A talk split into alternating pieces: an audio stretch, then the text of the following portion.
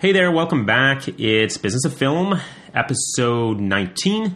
My name is Jesse Eichman, and you are listening to a crafttruck.com podcast.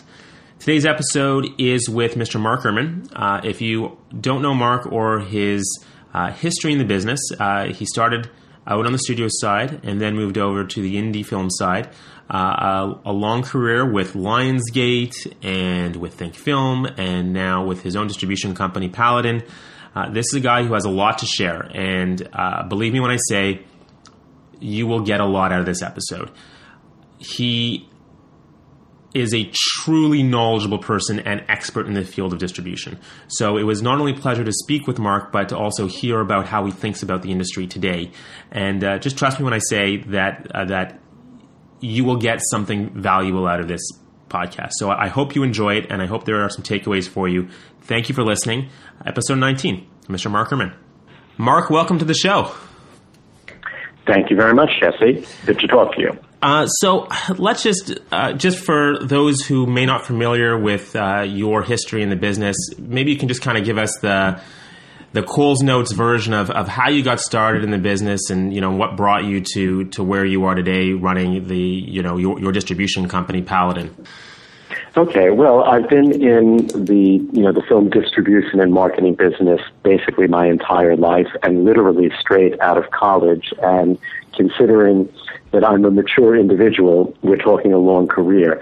It's something I always knew I was interested in, and growing up in New York, I focused very early on trying to find a path into what struck me as being a very impenetrable business so, like my summer jobs when I was in college were Variety, and that that actually enabled me to sort of figure out what was what and who was who and who did what and where. And so, as soon as I graduated college, I got a job at United Artists, and I worked there for about eight years in international publicity, and it was at a, a really exciting time for the company. It was a sort of peak um, for you know the Woody Allen movies, beginning with um, Sleeper and going all the way through Stardust Memories. Uh, worked on a bunch of James Bond movies, films like One Flew Over the Cuckoo's Nest, Rocky. Um, I could go on and on. Uh, in any event, from there, I moved over to um, Columbia Pictures, and for a couple of years I was in charge of marketing for their specialty division. And then I graduated into mainstream Columbia, and I was uh, uh, vice president in charge of publicity uh, for Columbia Pictures, and again worked on big studio movies, uh, obviously like you know Ghostbusters and Karate Kid and The Last Emperor. And um, so this is in the early, yeah. So this is this the early eighties. It would have been in the in the um, yeah the 70s into the 80s. And then um, it, it, it was after seven years at Columbia Pictures, during which time I went through six studio heads and seven, seven separate marketing administrations, I came to the realization that although these companies were big and solid and built to last, that in fact um, there was no stability whatsoever in these companies. It, it, it, was extraordinary how, you know, one day the company could get sold, another day they could announce that they wanted to lower overhead by 25% and they just fired hundreds of people. So that's sort of when I went into the independent film business because I figured that even though it was perhaps less stable, it was also in a weird way safer because you could see the iceberg from a distance instead of riding on the Titanic and having it sink because you were too big to see the iceberg. So um, I ran a PR firm for a number of years, specializing in doing campaigns on independent films. And after doing that for a number of years and with great success, one of my clients, a small Canadian company called CFP, uh, hired me to run their distribution company. Uh, we changed our name to Lionsgate shortly thereafter, and with some uh, Canadian colleagues, we um, we ran that company. After about four years of doing that, the company sort of changed plan, uh, changed hands and changed direction. It moved to California. It wanted to be less independent and much more mainstream and wide release instead of specialty film.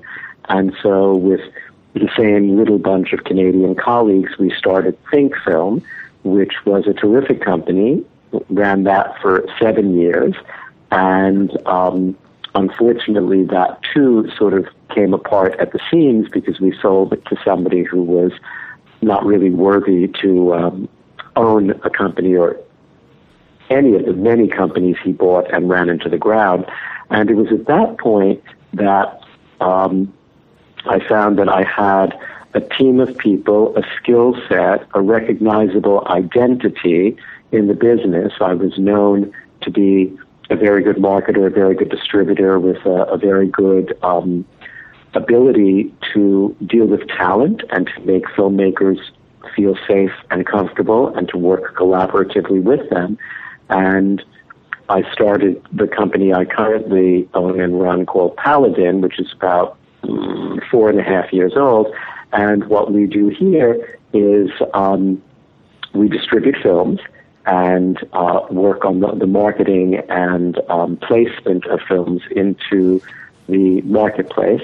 But because things are very, very different these days, both economically and practically, um, we're actually hired by filmmakers or rights holders to distribute their films. They pay us a fee for our services and they pay all the costs for distribution. We don't acquire the films, we just render services unto them and get them out into the world. And it's it's strangely a very good business because there are so many films that are looking for uh, a, you know, special handling, and there are so many dramatic shifts in the distribution business at the moment that um, nobody can even keep up with. So the fact that we're flexible and that we can do not what we do, but we can do what the film at hand needs makes us um, very desirable to a lot of filmmakers. So, you know, we release at this point, I would say, upwards of a dozen films a year. We um, do a lot of consultancy work. We work in partnership with ancillary distributors, and we just, you know, get the job done. And I want to, I want so dive. That, that's me. Yeah, I mean, first of all, I mean, there's such a breadth of history there, and I want to talk more specifically about the business model of, of Paladin uh, for sure during, you know, during our conversation.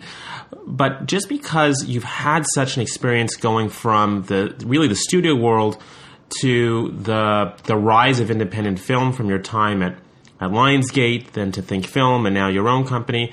I'm wondering if you can just kind of give a little bit of a perspective on how you see the distribution landscape having changed in the last, you know, 10 to 15 years. I mean, you, you, you've had such an interesting perch to kind of see the, the shifting sands. I'm just wondering if you can kind of give us a little bit of your perspective on the on how you see the distribution landscape having changed over the course of the last decade. Well, it's become, like so many other things in our society, very decentralized. Um, it used to be very formulaic and very rigid. There were, um, you know, the theatrical windows, and films were released by companies, big or small. They played in theaters for as long as there was demand, and that was often over a year. And then they were available through various forms of home entertainment. And do remember that home entertainment is something that didn't even exist until the early 1980s. But essentially, that was it. You saw movies at home, and then you saw them a, full year later on either pay TV or you would buy, um, you know, first a videotape, and then they became DVDs, and that was sort of it. Um, now there are an almost infinite and ever changing and increasing number of ways in which to see movies uh, because of the digital revolution. The other thing that changed because of the same digital revolution is that movies can be made very inexpensively and it no longer takes a large infrastructure or a, a lot of people or a lot of money to make a movie. So there are more feature films being created now than ever, and some of them at staggeringly low cost. So what we have is uh, an enormous increase in the amount of product and an enormous increase in the way in which films are consumed.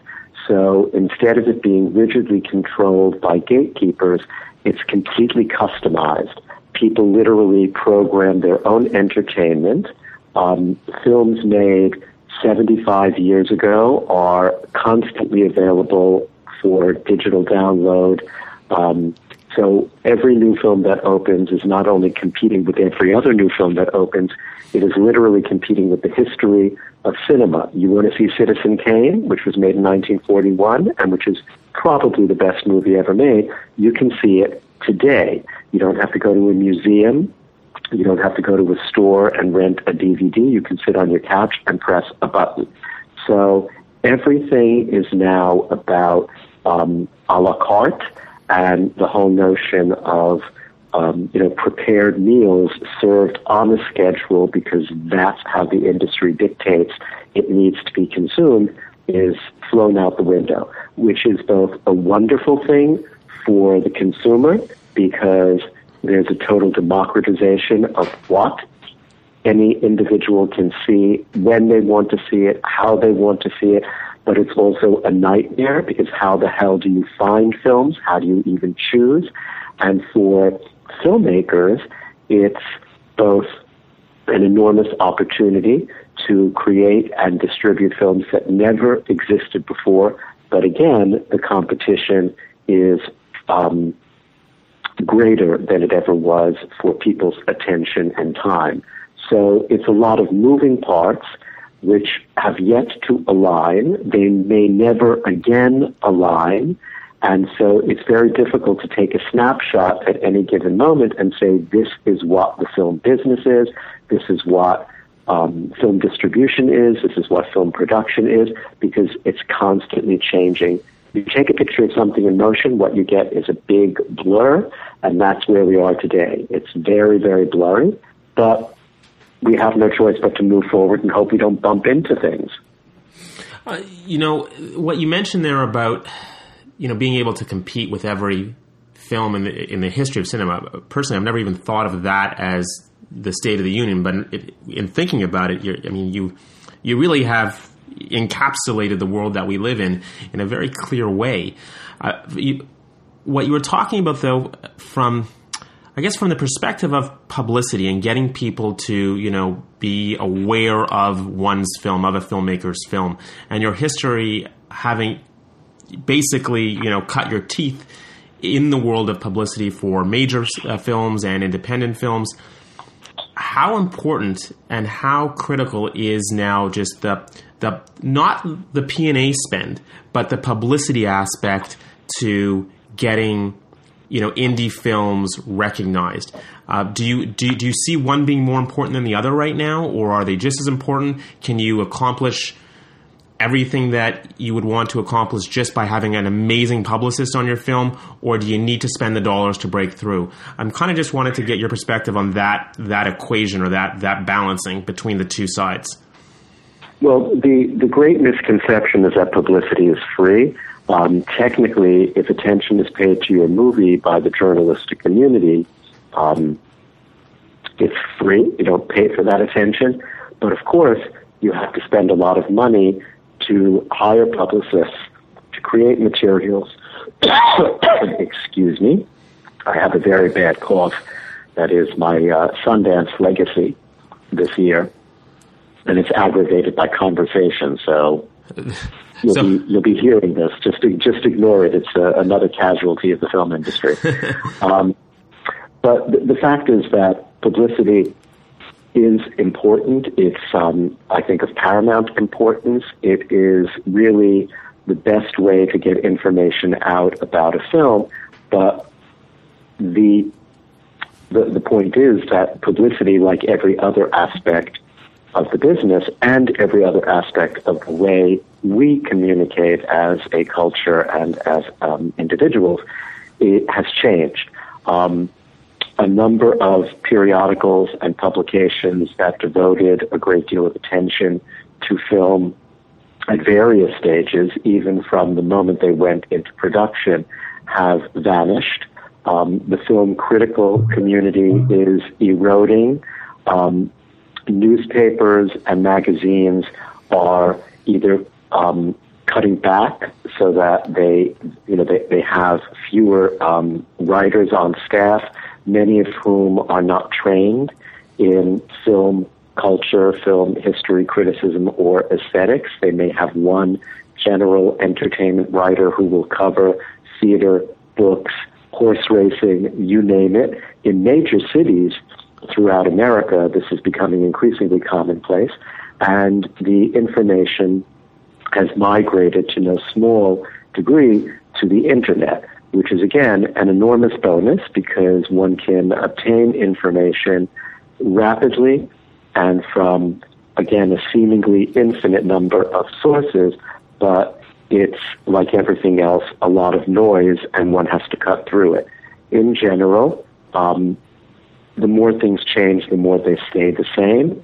An excellent film that gets a considerable amount of critical acclaim and that strikes the imagination of the journalistic community is probably going to have a better chance of penetrating and becoming part of the discourse and um, uh, have a better chance of becoming culturally central and enduring than a bad or negligible film. But the fact is, there are a lot of bad and negligible films that do very well because they're propelled by a lot of money, and there are a lot of really excellent films that don't do well because they're either too specific or there's not enough time in our rapidly moving culture for them to gain traction and develop a following. But one of the reasons why I remain so committed to the notion of theatrical distribution as an important um, and and enduring uh, component of the life of a movie is that it is really the one element that allows a film or allows most films to become visible, to get written about, to get reviewed, because they show up in theaters. And whether they show up in a few theaters or they show up in a lot of theaters, it, it's sort of the only way that they they, they sort of um, impact upon the the information universe. And if a film is just plunked down, um, you know, in, in the way films used to go straight to DVD or straight to video before that, now if they go straight to digital, they're one of four, five, six hundred movies that people could see at any given point. Um, not to mention the extraordinary amount of other kinds of filmed com- content, whether it's television shows. I mean, you know, look, we, we all own TVs. Uh, I can sit at home and watch shows that were broadcast last year. Um, you know, if I go into this window or that window on my cable dial, I can see the first season of some HBO series, the second season, the third season. And this stuff is good, and that can take me, you know, many, many nights. Um, you know, we do these marathons sometime. So th- there's so much going on, and there's so much wonderful content readily available at our fingertips that if there isn't a really concerted publicity campaign, then films are virtually invisible. Now, do understand that publicity isn't now just a review in a major newspaper, um, a feature in a magazine. It's many other kinds of information, and people are getting their information in very, very specific ways. There are people who um, you know, read particular blogs. There are people who um, go to uh, aggregators like Rotten Tomatoes to find out whether a film is well thought of or not. There are all sorts of new uh, iterations of the same old principles of information, information. It used to be that you could only see a trailer in a movie theater. And so you went to the movies and they, they would tell you what movies would be opening next month or six months from now. You'd see a trailer. Now, trailers are um, mostly consumed online. So instead of having thousands of people see it in a weekend in a movie theater in Manhattan, let's say, there are hundreds of thousands or you know, certainly tens of thousands of people who are in a position to see that same trailer and exclusive clips and other kinds of material uh, on their favorite website. And so that's publicity. So it, it, it changes, and we have to change with it. Um, the publicists have to change with it. It's not just you know the same small handful of periodicals that one has relied on historically. It you know there there are new voices every day. There's also interpersonal communication between Facebook and Twitter the the whole word of mouth thing, well, which is another, uh, you know, that that that has changed enormously. I used to get um, texts from my daughter. Um, she went to college in New York and didn't have any classes on Fridays, and she went opening day to see virtually every movie she was interested in. And within 15 minutes, I would get a text telling me this movie's fabulous or this movie sucks. Um, and she wasn't just telling me, she was telling her friends. That's a, a word of mouth component that didn't exist before. You used to, you know, go to the movies on the weekend, go to work Monday morning, and it was what we used to call the water cooler effect. Not that we ever stood around the water cooler literally, but you'd talk about the movie that you saw this weekend, you'd recommend it, and you, you know, if you were convincing, people would go see it. It's much more instantaneous, and you can, with the flick of one button, by putting something up on your Facebook timeline, you can let a thousand people know all at once that a film struck your fancy or not. So, so this you know, what can I say? No, it's all. I mean, this is really, really, really interesting stuff, and I, it kind of it makes me want to ask you where you sit, just because we're talking right now about social and and driving audiences and building audiences. Where you sit on the whole notion of those self distribution platforms where people can now get their films distributed by by means of you know those self distribution online platforms like Tugg or Gathr or uh, working with uh, you know their social communities to to self finance and then self distribute. So I mean, there, there's a whole lot of this this I don't know this generation right now where people feel like okay I can do it I can do it myself I can build my own audience I can get it distributed. There's there's the means the mechanics to get it done. It's never existed before. Uh, but you know, with your experience in the business, I, would like to know, you know, how do you how do you feel about that? How do you feel about that that whole movement towards self distribution? Well, in a sense, what I do is um, an example of self distribution in that if the filmmakers or the rights holders, excuse me, didn't come to me with the required amount of money, those films would not be distributed in many instances, or they would be distributed in a way that the filmmakers in question would find disadvantageous. So I am not only a beneficiary of this new DIY trend, uh, I'm also a practitioner of it, and I'm constantly looking for new ways to mix and match modes of distribution that are tailor made to specific films. Um, the the Tugg and Gathr thing, which is really theatrical on demand, meaning that you make a film available via a website. You still assume the responsibility for marketing and promoting the film and creating an awareness and an appetite for it. And if you have succeeded in doing that, then people go to Tugg or Gathr and they request a screening in their community um, Gathr or Tugg will uh, contact a theater and create a deal. And if enough individuals subscribe to attend that screening, it tips over into reality and it takes place and everybody makes money. The filmmakers make money, the theaters make money, and the um, the company, Tugg or Gathr, makes money, and a film gets to play one night only in a community that might otherwise not have seen that film. But do understand that that works for films for which there has to be a demand and there has to be a reason for people to gather, get together, um, and it has to be, you know, at a minimum about 65 people and to organize as a group. So it's a very specific kind of movie that these mechanisms work well for. Um, but there are, you know, people who are distributing films off of, you know, for download off of their websites.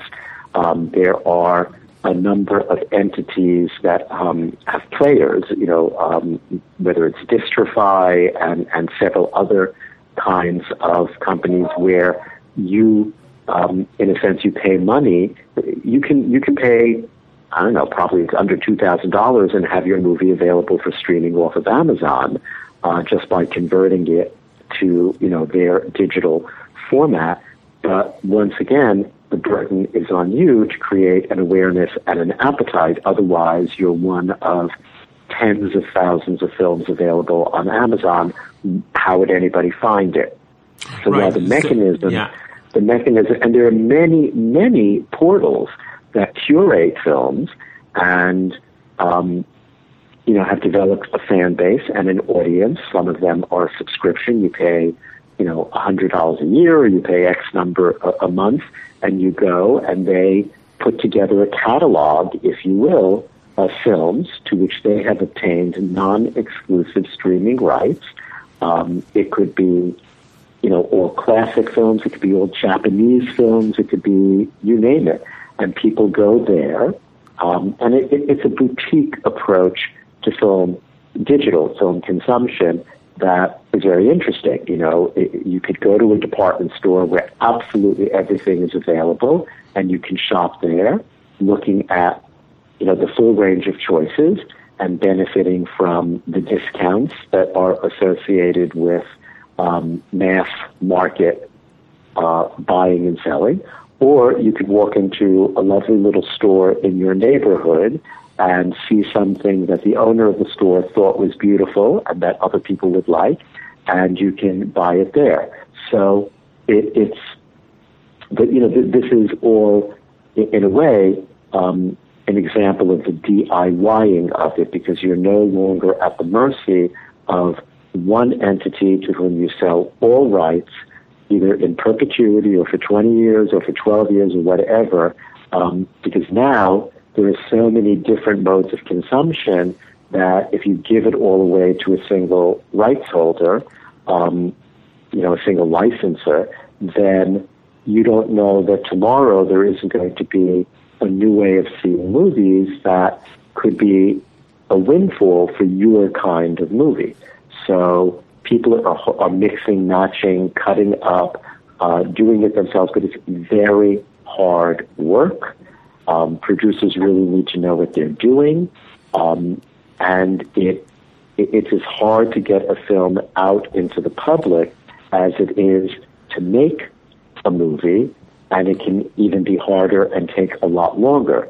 But if you're in for a penny, you've got to be in for not a pound, but like a ton, Right. and make you know. Otherwise, it doesn't even pay to make a movie. Every once in a while, people make a movie, and they go to a film festival, and everybody loves the movie, and somebody buys that movie for millions of dollars, and then spends millions of their dollars to sell that movie into the audience. And if that movie is Little Miss Sunshine, or Slumdog Millionaire, or you know, Twelve Years a Slave, take your pick. Um, it seems to work out very well for everybody, but even one tier down, and certainly two or three or four tiers down, if there isn't a bidding war, if the check isn't for millions of dollars, but if it's just for, um, you know, a, a- a token uh, license fee, if the amount of money and effort that this company is expending isn't um, sufficient, then you could be worse off with a distributor than you would. We lost Mark. Maybe my connection went down. Do you want to just pick Right. where you were? Yeah. So um, the, the the fact is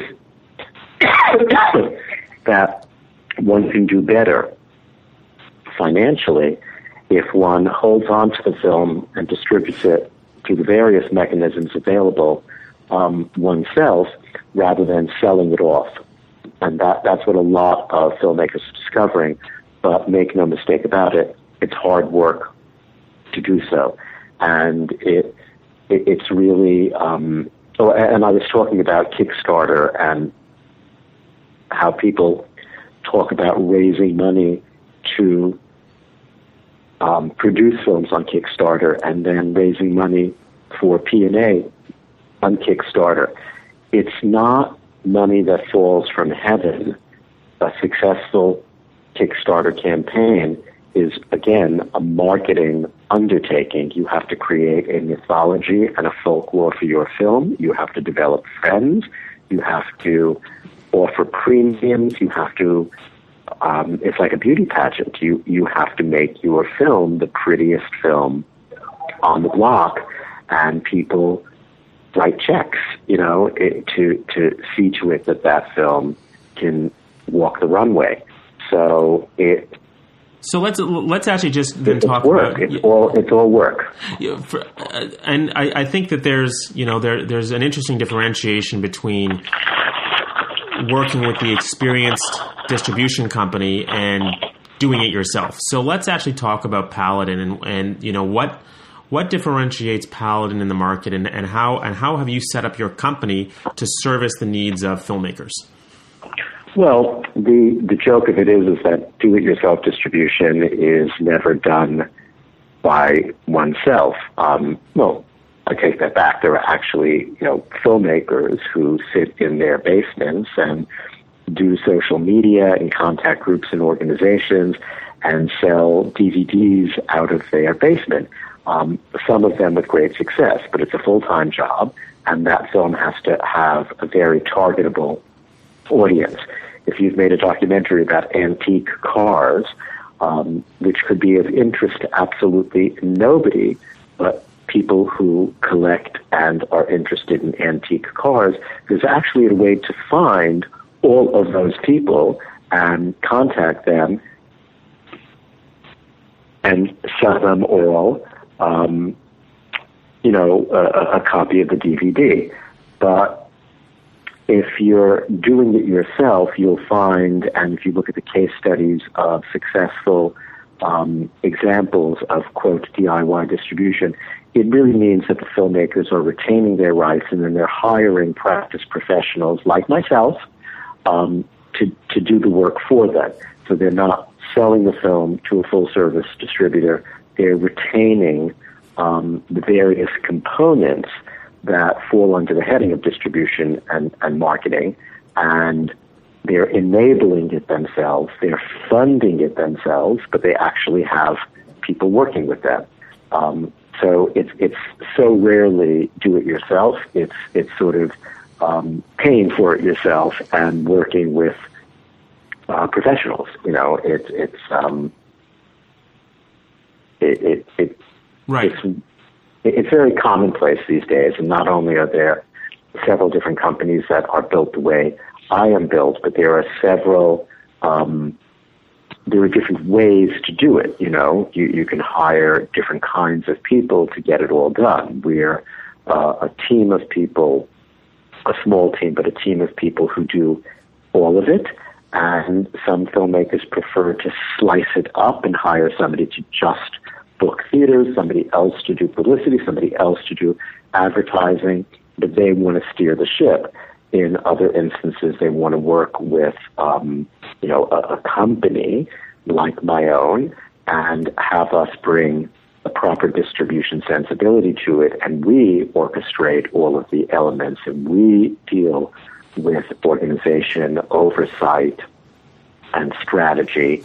Um, you know, so it, it, it's, very mix and match. Which is kind of the the, I mean, th- that is the industry that we live in right now. Everything right now seems to be, if you go the the this quote unquote DIY route, it's all mix and match. The platform that you view the content on, whether or not you even put it in theaters or not.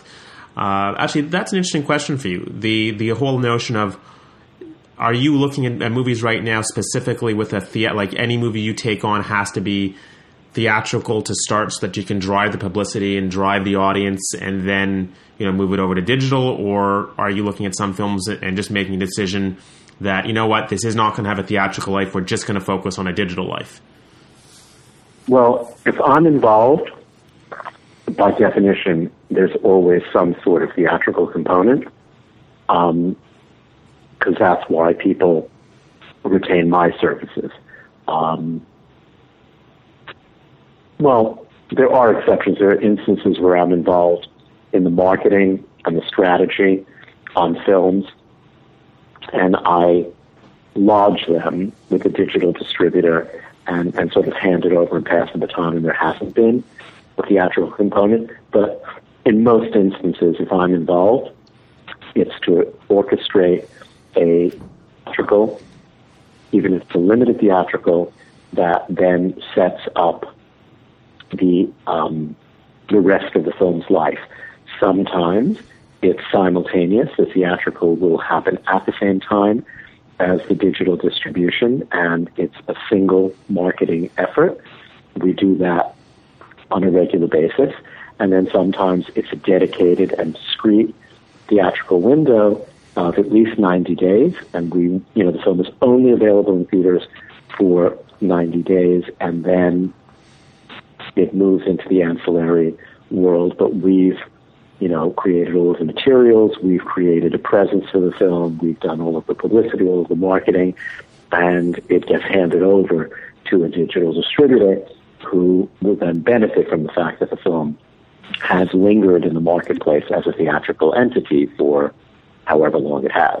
So, uh, j- just to get a, li- a little bit of uh, practical things that filmmakers can think about, and I guess out of to a certain extent personal curiosity, what are the uh, without asking you how much you know does it you know how much is uh, you know or how long is a piece of string how how much money should filmmakers be thinking about that they would need to firewall in order to actually execute you know a theatrical release now that might just be and again, I realize a certain degree of, you know, every film is different.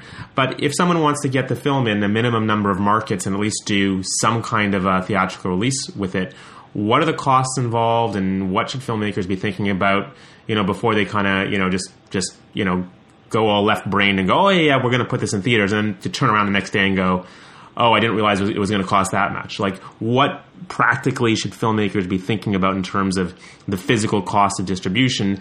Uh, you know, but before they start thinking about, okay, I'm going to, I want this in theaters. Well, the first thing they should think about is what their goals are. Um, some people need their films to be seen to, you know, to, to sort of affect the architecture of their careers to get themselves on the map. Some people need their films to be seen to recover the investment that went into production.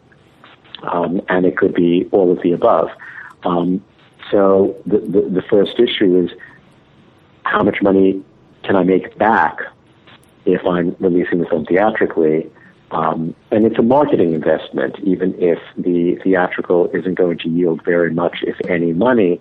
You're putting money into marketing the title uh, in the hope that it isn't then one of those 500 anonymous titles available on you know a, a, digital menu, but that it is one that people might have heard of and that has developed some sort of profile.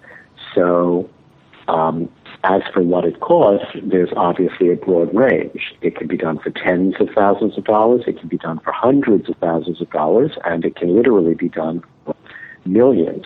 We've done it all, and each film, depending upon the elements, the size of the project, the cast, the potential uh, following the theatrical, um, you know, that, that's sort of what determines the spend. In general, It's very difficult to do for um, anything below six figures.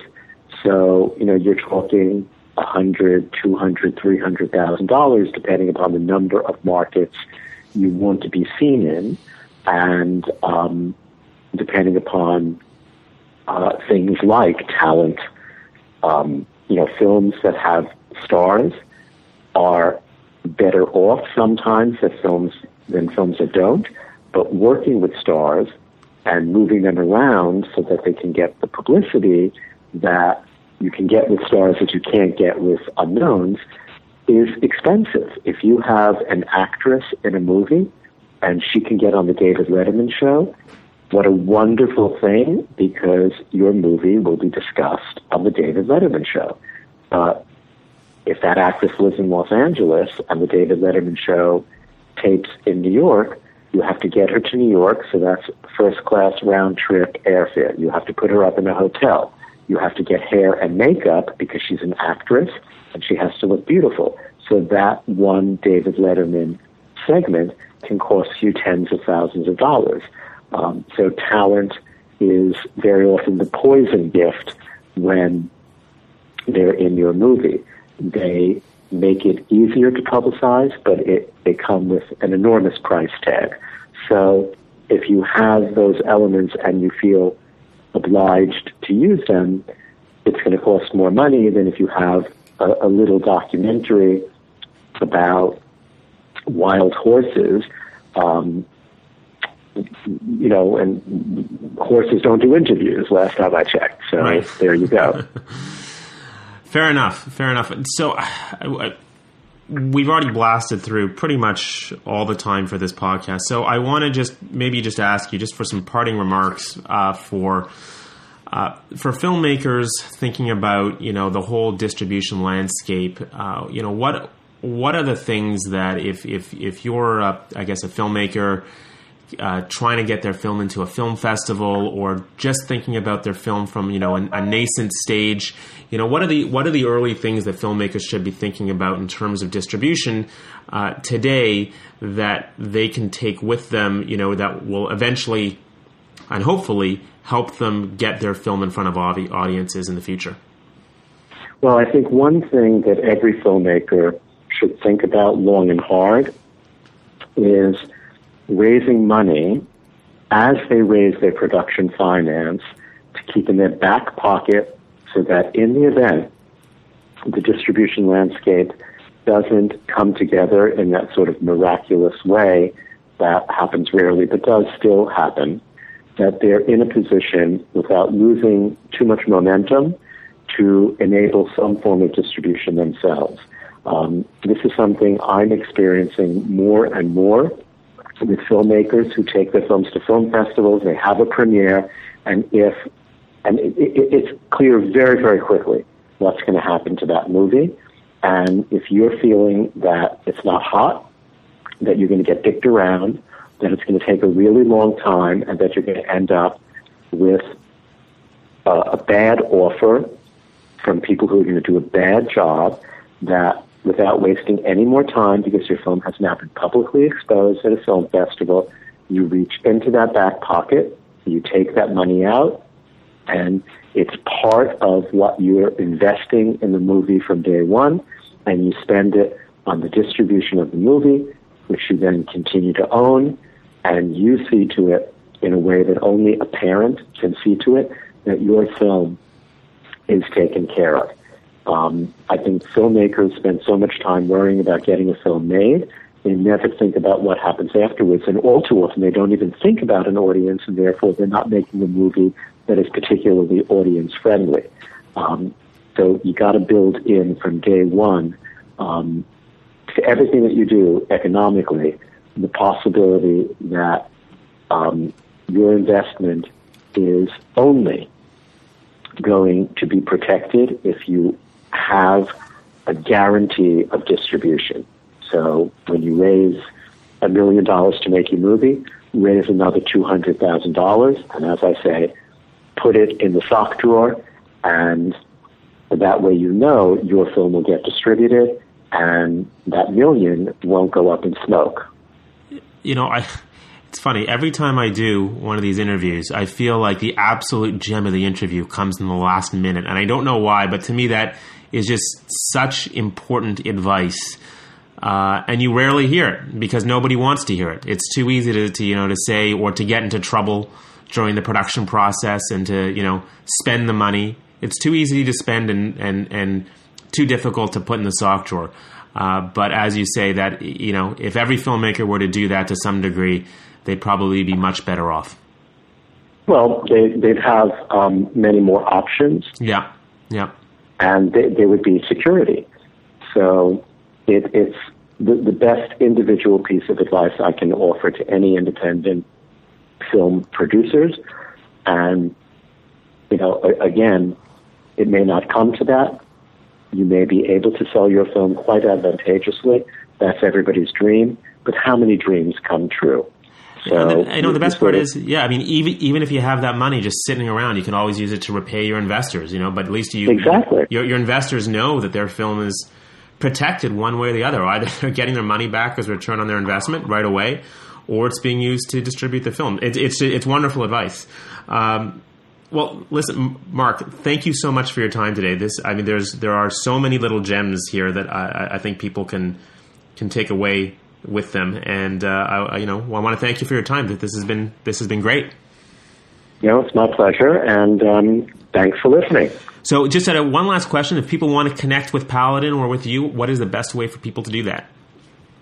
Ah, well, I guess the best way to do that would be through our uh, Facebook page, which is um, uh, you know facebook.com. We're Paladin Film uh, P A L A D I N F I L M. We're not that hard to find, but that, that's the best over the transom way to reach out to us. Great. All right. Thank you, Mark. Okay. Take care.